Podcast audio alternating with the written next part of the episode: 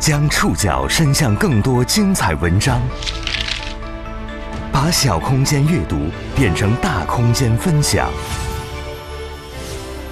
宋宇选读，讲述现实世界里的真实故事，把小空间阅读变成大空间分享。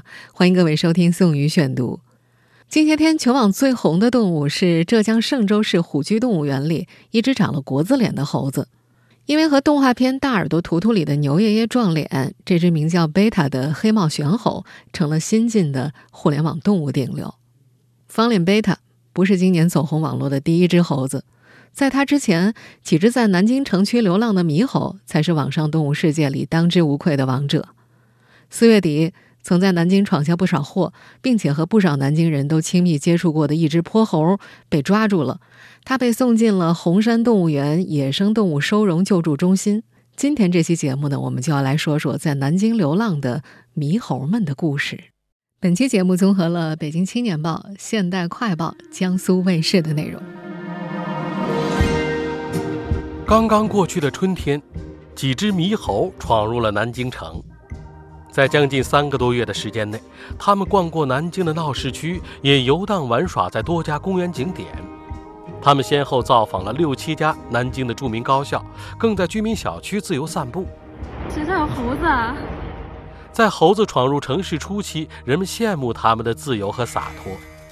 可随着猕猴在城市活动的时间越来越长，他们的口碑越来越差，盗取食物、欺负流浪狗、弄死流浪猫。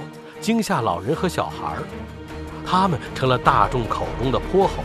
那有时候泼远人，哎呀，蛮凶的。抓住那只泼猴的呼声越来越高。宋宇选读，今天和您一起了解《猕猴南京流浪记》。赵红大概是南京最早在市区见到猴子的那批人。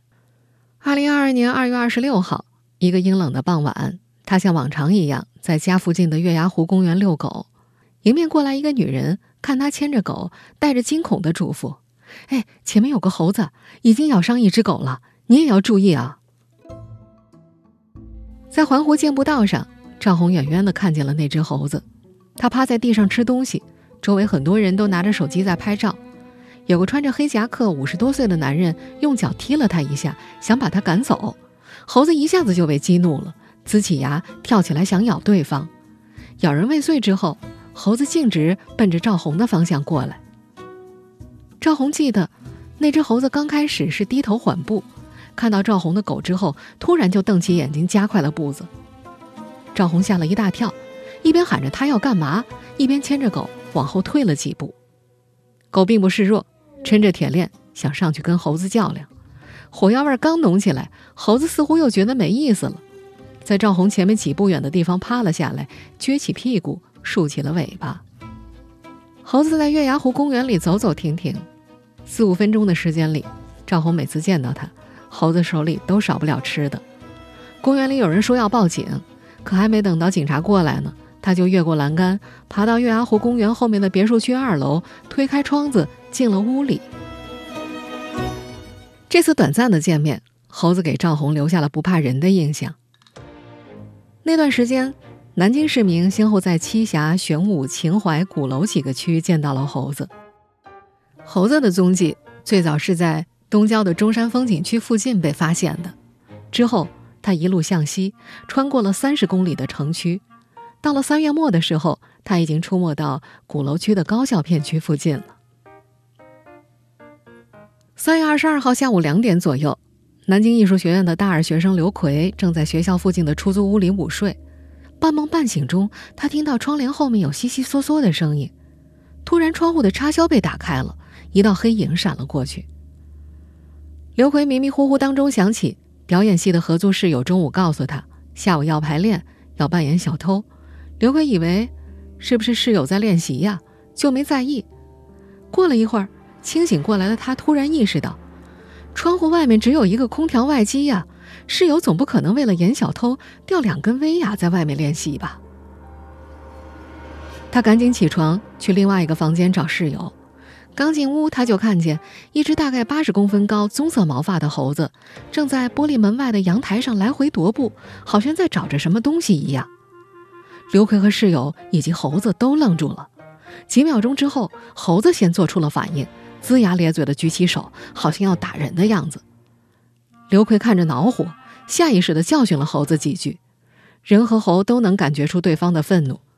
两边隔着玻璃门，彼此用表情和互不理解的语言开始了一场骂战。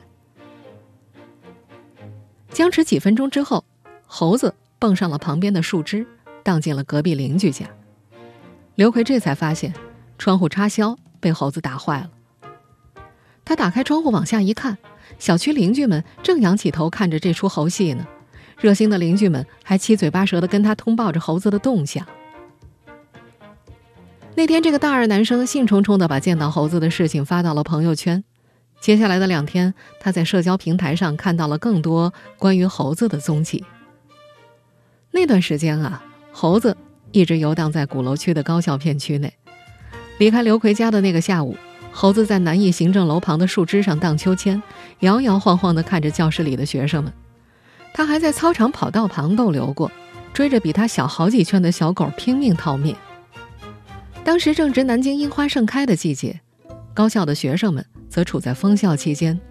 那时自由穿梭在各个高校间的猴子，引来了大家的羡慕。当时就有大学生在网上感叹：“不用做核酸，不用四十八小时内阴性证明，整个南京城畅通无阻。他能替我们看着南京的春天，好自由啊！”这种羡慕不只来自于学生们。那段时间，南京的疫情有反复，人们正被变幻不定的绿码、黄码搞得手忙脚乱。突然间发现，一只猴子可以自由地去看春花，可以对着新街口的滚滚车流静静发呆。有孩子家长忍不住调侃：“当你坐在电脑前被陪娃网课搞到发疯时，他正在窗外荡来荡去，像个三十多斤的孩子。”二零二二年的春天。突然闯入城市，并在城市自由游荡的猴子，一度成为不少南京人对自在生活的最好寄托。那么，这些猴子到底从哪儿来？它们是野生的，还是人为饲养的？宋宇选读继续播出《猕猴南京流浪记》。江苏省林业科学研究院生态所副研究员丁晶晶曾经离传闻中的猴子很近。二月七号。猴子出现在玄武区他家附近的营城东苑小区。当他赶到的时候，只剩下了议论纷纷的居民。猴子已经不见了。他从小区邻居拍摄的视频里辨认出，那是一只成年的雌性猕猴。作为江苏省林业科学研究院的研究员，一年当中，丁晶晶有四分之一的时间都要在野外度过。通过红外相机观测野生动物，是他工作的重要一部分。江苏省林业科学研究院在江苏全省布置了两百八十四个红外相机监测点，其中南京市有一百四十二个。但丁晶晶说，在他从业的十四年间，南京并没有发现野生猕猴的记录。我们在南京放了一百四十二台红外相机，我们到目前为止，我们是都没有监测到猕猴。而且，猕猴它不是不是我们这边的本土物种，这个来源就是挺说不清楚的。这些年，南京市境内野外监测红外相机拍摄到的野生动物，大多是野猪、獐、墨等等。去年我们宋宇选读还曾经做过一期节目，专门介绍过在南京城出没的野猪们。而在专门调查野生动物的丁晶晶看来，南京出现野猪并不稀奇，因为野猪是这儿的本土物种，但猕猴可不是。网上曾经有人开玩笑，这大师兄啊是从连云港花果山出来的。对于这样的戏言，丁晶晶觉得可能性很小。距离南京市区最近的发现野生猕猴生活踪迹的地点是八十公里之外的常州茅山，从那儿来都不太可能，更别说距离南京三百多公里的连云港了。在省内做的监测，目前监测到的猕猴的种群的话是在茅山地区，就大概离南京这边还有七八十公里。如果是从呃野生的那个猴群。自己跑过来的话，我们就在说，一个是猴子，它是这属于这个群居动物，如果跑过来，也应该也不会是仅仅是这么一只。然后我们是觉得，就是如果是自然扩散过来，应该就大家会早早的就关注到这个事情，所以就是相对来说，这种可能性会比较小一些。既然出现在南京城里的猕猴野生的可能性非常小，那么这些猴子到底是从哪儿来的呢？一开始，很多南京人把答案归结到了动物园身上。社交媒体上，网友们多次艾特南京红山森林动物园，还有人直接给他们打电话，让动物园把猴子抓回去。面对这些声音，南京红山森林动物园宣教部部长白亚丽哭笑不得。他说，在南京城到处游荡的猕猴，并不是动物园里的猴子。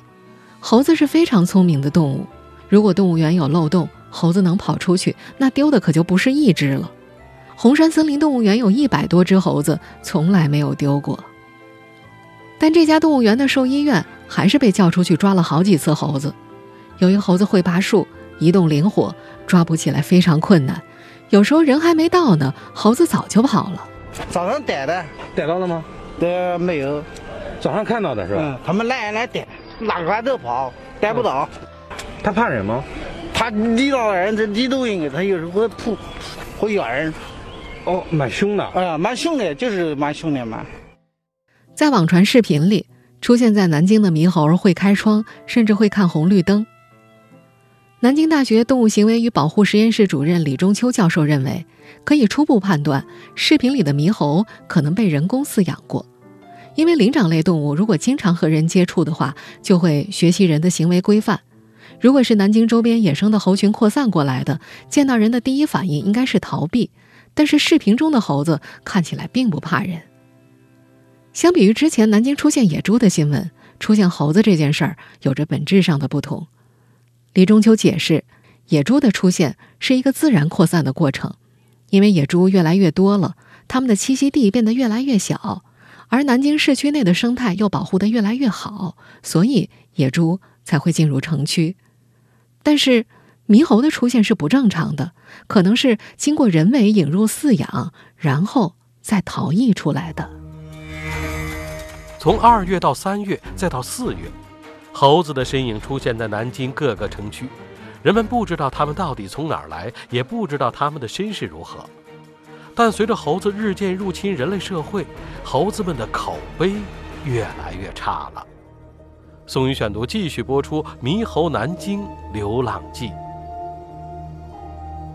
四月一号那天，江苏第二师范学院的学生孙静茹又收到了班级微信群里的通知。请关好门窗，猴子又来了。那是女孩记忆当中猴子第三次造访他们的校园。孙静茹第一次见到猴子，和她在南艺被发现是同一个下午。这两所高校只隔着一条马路。三月二十二号，女孩在去食堂吃午饭的路上，看到一只灰褐色的猴子正翻墙进来。他不疾不徐地攀着栏杆往下溜，绕过校车，避开人群，径直奔着校园小山的方向去。校园里的那座小山常有流浪猫出没，平时会有很多老师和学生给流浪猫留些奶粉和猫粮。猴子发现了一处猫窝，抓着猫粮就吃了起来。有些围观的同学凑得很近，猴子依然非常镇定，抓起奶粉罐嗅了嗅，还把旁边的一只小黑猫给抓了起来，像玩具一样丢在手里。围观的人群先是发出“猴子是不是喜欢小猫呀”的感叹，还有人给猴子扔去吃的。几秒之后，猴子开始揉弄小猫，把它叼在嘴里。随着猴子的动作幅度越来越大，人群里开始有了“哎呀”的惊呼声。猴子则全程不在意围观的目光。吃饱喝足之后，他看了眼四周的人群，离开小山了。后来有人发现，那只刚出生没多久的小黑猫断气了。学生们开始对猴子的出现有了警惕。三月二十八号。猴子第二次造访的时候，又抓了一只小猫。有学生向动物保护组织发出了求助。那天帮助学生们赶跑泼猴的是笑红尘动物救援组织，这是一家专门负责援助流浪动物的民间组织。因为紧靠江苏第二师范学院，他们经常会收到学生们对流浪猫狗救援的求助。这家动物援助组织的创始人说。今年他已经收到五起从猴子手中救下小猫的求助了。三月二十八号那天，这位网名叫“戏菊”的负责人在学生发来的视频里看见，一只黑白相间的小奶猫被猴子叼在嘴里，动弹不了。猴子一路往前跑，小猫一会儿被他提在手里，一会儿又被叼在嘴里。视频里还有学生的尖叫声。当时由于学校封校，他没法前往现场，只能通过手机对现场的学生做技术指导。这位经验丰富的动物救援志愿者观察。视频中的猴子状态并不暴躁，应该不会故意伤害那只猫。在他的指引之下，两名学生保持距离，一路跟着猴子。趁他停下的时候，有个学生拿起提前准备好的饭盆敲击起来，发出砰砰砰的声音。猴子被吓到了，迅速后退。小猫从他嘴里溜出来，敲击声还在继续。猴子退到更远的地方，一名学生赶紧把猫捧进怀里，抱去了安全的地方。谢局将学生近期发来的图片仔细比较，觉得通过面部和身形判断，好像不止一只猴子。在栏杆上坐着发呆的猴子显得更加瘦削、更加忧郁，而玩小猫的那只则显得更加强壮一些。而自从猕猴出现在南京之后，受到惊扰的不光只有流浪猫，在网传视频当中。猕猴抢夺水果摊的香蕉，偷吃居民家的巧克力、牛奶、薯片，还在居民家中留下粪便，打开天然气阀门，甚至还攻击过老人和小孩。渐渐的，猴子进入城市带来的新奇感慢慢消失了，羡慕猴子自由的声音越来越小，取而代之的是不堪其扰之后的抱怨。南京人对猴子的称呼也变成了泼猴，希望抓住它的呼声越来越强烈。那是在很多普通南京人的眼里，猴子就像个冒失而且不守规矩的闯入者。但是，南京大学动物行为与保护实验室主任李中秋却提出，猴子是被动进入人类社会的，他自己可能也不知道会发生什么。李中秋曾经在红山森林动物园做过猕猴的社群行为研究，长期观察过猴山上的一百来只猕猴。对于猴子玩弄小猫的行为，李中秋更加倾向于猴子是在进行玩耍，而并不是想要食用。灵长类本身是杂食的，但是这个杂食呢，你说让它吃这个猫，这个应该是几率比较低的吧？我觉得可能更多是一种玩耍行为。他解释，灵长类本身是杂食动物，猕猴可能会抓一些小鸟、鸟蛋之类的食用，但是抓一只猫来吃的可能性是非常低的。猴子之间经常存在打斗行为，就像是小朋友做游戏似的争斗，你给他一脚，他给他一拳，这样的行为是非常多的。在这位动物行为研究者看来，生活在城市里的人们多少把自己的情感和道德观带入到了猴子身上。同为灵长类动物，人们认为猴子很聪明，而猫有宠物的属性，应该同情弱小，所以猴子玩弄猫的行为非常恶劣。但如果换成另外两种动物呢？比如猴子玩弄了更厉害的、更大型的动物，又或者是猫抓老鼠，把老鼠叼来叼去。整个三四月份，南京的公安、城管、街道接到很多居民投诉猴子的电话，但猴子行动灵敏，常常人还没到，他们就跑走了。这些跨区域流窜的猴子，一度成了不少南京市民的一块心病。直到四月二十九号，宋宇选读继续播出《猕猴南京流浪记》。四月二十九号，一只猴子落网的照片出现在了网上。照片中的猴子像电视剧里的犯罪分子一样，被反手摁在了地上。而抓住这只猕猴的小伙子是南京欢子流浪动物救助中心的创始人欢子。这个年轻人已经有六年救助经验了。但是和猴子打交道还是头一次。那他在外面闯的事情太多了，跑到人家家里面把煤气灶打开，欺负小区的孩子，打老人，抢人家食物，所以我也是实在看不下去了，下决心每天都在在找他。平常欢子救助工作最常见的对象是流浪猫狗，而真正让欢子感觉到猴子和自己有关，还是听到一些爱猫人士的抱怨。从四月份开始，总是有居民给他发来猴子玩猫的视频，控诉猴子的罪行。他没法判断这些视频是不是都在南京拍摄的，但他不忍心看，因为视频中的猫真的都太小了。他对猴子的态度也从新鲜变成了愤怒。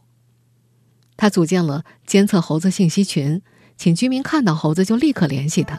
我们有一个群，然后专门就是为了抓这个猴猴子，然后有很多人提供线索嘛，然后我们就去抓。四月二十九号下午两点半，午睡中的欢子被一通电话吵醒，对方告诉他：“快点来，弘毅新城小区一棵树上，猴子睡觉呢。”他可能也是跑累了吧，坐在那个十三米高一个树上面，也是找了警方备过案了，然后用那个。宠物医院配的配给我的药麻药给他麻醉了，不然的话他会攻击人，他会咬人的。吹管吹出的麻醉针扎到了猴子的屁股上，大概三分钟左右，药效发作了，猕猴晕晕乎乎地顺着树枝荡了下来。他拔掉屁股上的针，挠了挠，尝试对面前的人发起攻击。欢子冲了过去，把猕猴摁在地上，让旁人拿绳子把他捆住。欢子记得。这只猕猴力气大得很，一直在反抗，一个人都摁不住。而猴子被抓住的时候，周围居民连声叫好。欢子这次抓住的是一只四岁左右的雄性猕猴，但根据之前专家的辨认，视频里还曾经出现过一只雌性成年猴子。还有周围居民反映，可能有三只猴子，除了被抓到的这只，还有人亲眼见到另外一大一小两只猕猴同时游荡在外。但在这只雄性成年猕猴落网之后，它的其他同伴们好像销声匿迹了一般。居住在城市里的人们已经甚少能观察到它们的踪迹了。四月底被抓住的流浪猴一号被送进了南京红山森林动物园。如果不出意外的话，这只猕猴的余生将会在这里度过。对他来说，这是最好的选择吗？作为人类的我们，似乎很难回答这个问题。宋宇选读继续播出《猕猴南京流浪记》。作为动物园野生动物收容救助中心的技术主管，陈跃龙在见到这只猕猴的时候，他的麻药劲儿还没过，但已经开始在铁笼子里四处冲撞了。来到救助中心，流浪猴一号需要进行两周的隔离检疫，再决定后续该怎么处理。经过一周的观察，陈跃龙发现这只猕猴毛色和体重都非常正常，是一只非常强壮的猴子。但是有个毛病，挑食。它喜欢吃香蕉、玉米、西红柿，不怎么爱吃苹果。遇到喜欢吃的就多吃一点，不爱吃的就不怎么动。红山动物园野生动物收容救助中心占地一千平米，有六七百只野生动物。这里来过幼年的狗獾兄妹。闯入城市的野猪，被执法罚没的亚达伯拉象龟，还有来自美洲雨林的金刚鹦鹉，而救助中心最多的还是鸟类。在不久前的五一假期，陈跃龙和同事们每天都在放生斑鸠、夜莺之类的鸟。在这家动物救助中心，猕猴是稀客。在陈跃龙的记忆当中，这里只来过一只叫毛球的猕猴，那是2021年11月19号上午。有个中年男人拎着编织袋出现在救助中心，毛球正在里面挣扎。他被送过来的时候四岁，送他来的人不再透露其他信息。救助中心的工作人员通过男人支支吾吾的表现推测，毛球或许是被主人非法饲养之后弃养的。为了去除人为留下的痕迹，救助中心的动物都是没有名字的，毛球也被抹去了名字和宠物身份，放入了笼舍内。他有些焦躁地适应着新的生活，沿着笼舍不停地走来走去，顺着树干爬上爬下，还会突然扑到笼网上，使劲摇晃，发出声响，惊得救护中心的其他鸟类叫成一片。在不远处的红山森林动物园猴山内，有一百多只猴子，在那儿，猴子们追来打去，好不热闹。但猴群内部有着等级森严的社群结构，有复杂的社交规则，想要融入它们。需要能帮助其他猴子顺毛，让其他猴子悠闲享用食物，甘于待在领地的边缘。而去年十一月被送到这里的毛球有些胆怯，它依赖人类。陈月龙说，他的行为习惯和其他猴子都不一样，如果擅自把它放进猴子种群的话，有可能会被打死。目前看来，毛球还没有办法回归猴群。猕猴的社会交往是一种竞争性的交往。获胜次数多的被称为优势个体，获胜少的被称为劣势个体。南京大学动物行为与保护实验室主任李中秋进一步解释，一个新的和人类待过的猕猴融入猴群是非常困难的，它可能会面临激烈的打斗，因为这个外来者可能会影响到猴群整个的社会地位。别的猴子最终能不能接纳它是个未知数，过程可能非常漫长，它有没有命活到被接纳的那一天都是未知数。动物收容救助中心的技术主管陈跃龙说：“如果条件适合的话，他们会让毛球和动物园内已有种群进行小范围的合群尝试。但是，半年过去了，毛球依然不满足合群尝试的要求，它依然非常的胆怯，它依然依赖人类。在长期从事野生动物救助的陈跃龙看来，四月底刚刚被抓获的流浪猴一号，同样是和人类社会有过亲密接触的猕猴。”他日后可能会和毛球一样面临同样的处境。陈跃龙觉得，野生动物和人之间应该有一条泾渭分明的界限。他在救助中心通常是放下吃的就走，不和动物有更多的感情交流。他说：“这些野生动物只有看到人类会躲避，拥有自己的觅食能力，才能够更好的融入种群，或者它们才能具备被放归野外独立生存的能力。”人类非法饲养的后果，不断作用于野生动物身上。在国内外不少景区，很多普通人都见到过猴子不怕人抢夺人类食物的行为。李中秋就说，他曾在马来西亚遇到过一只猕猴，那只猴子抢了他三岁儿子的酸奶。南京艺术学院的大二学生刘奎也说，他曾在海南被猴子拉拽过背包。而这些在人类看来过界的行为，恰恰可能是由于人和猴子没有分寸的亲密所导致的。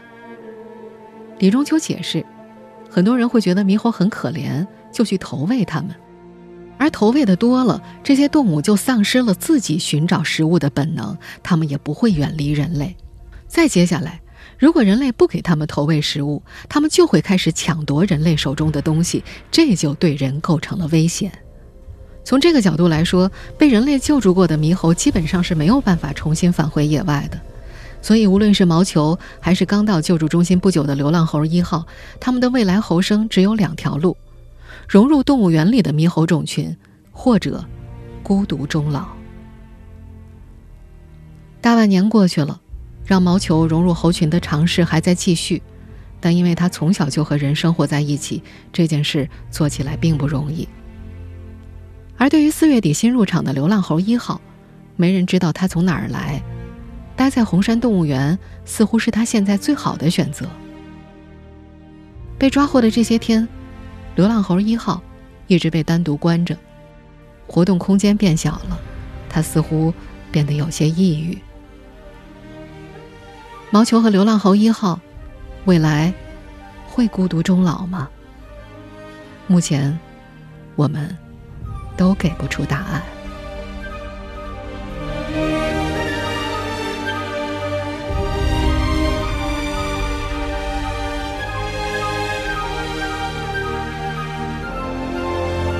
以上您收听的是宋宇选读《猕猴南京流浪记》。本期节目综合了《北京青年报》和《现代快报》的内容。收音节目复播，您可以关注本节目的同名微信公众号“宋宇选读”。我们下期节目时间再见。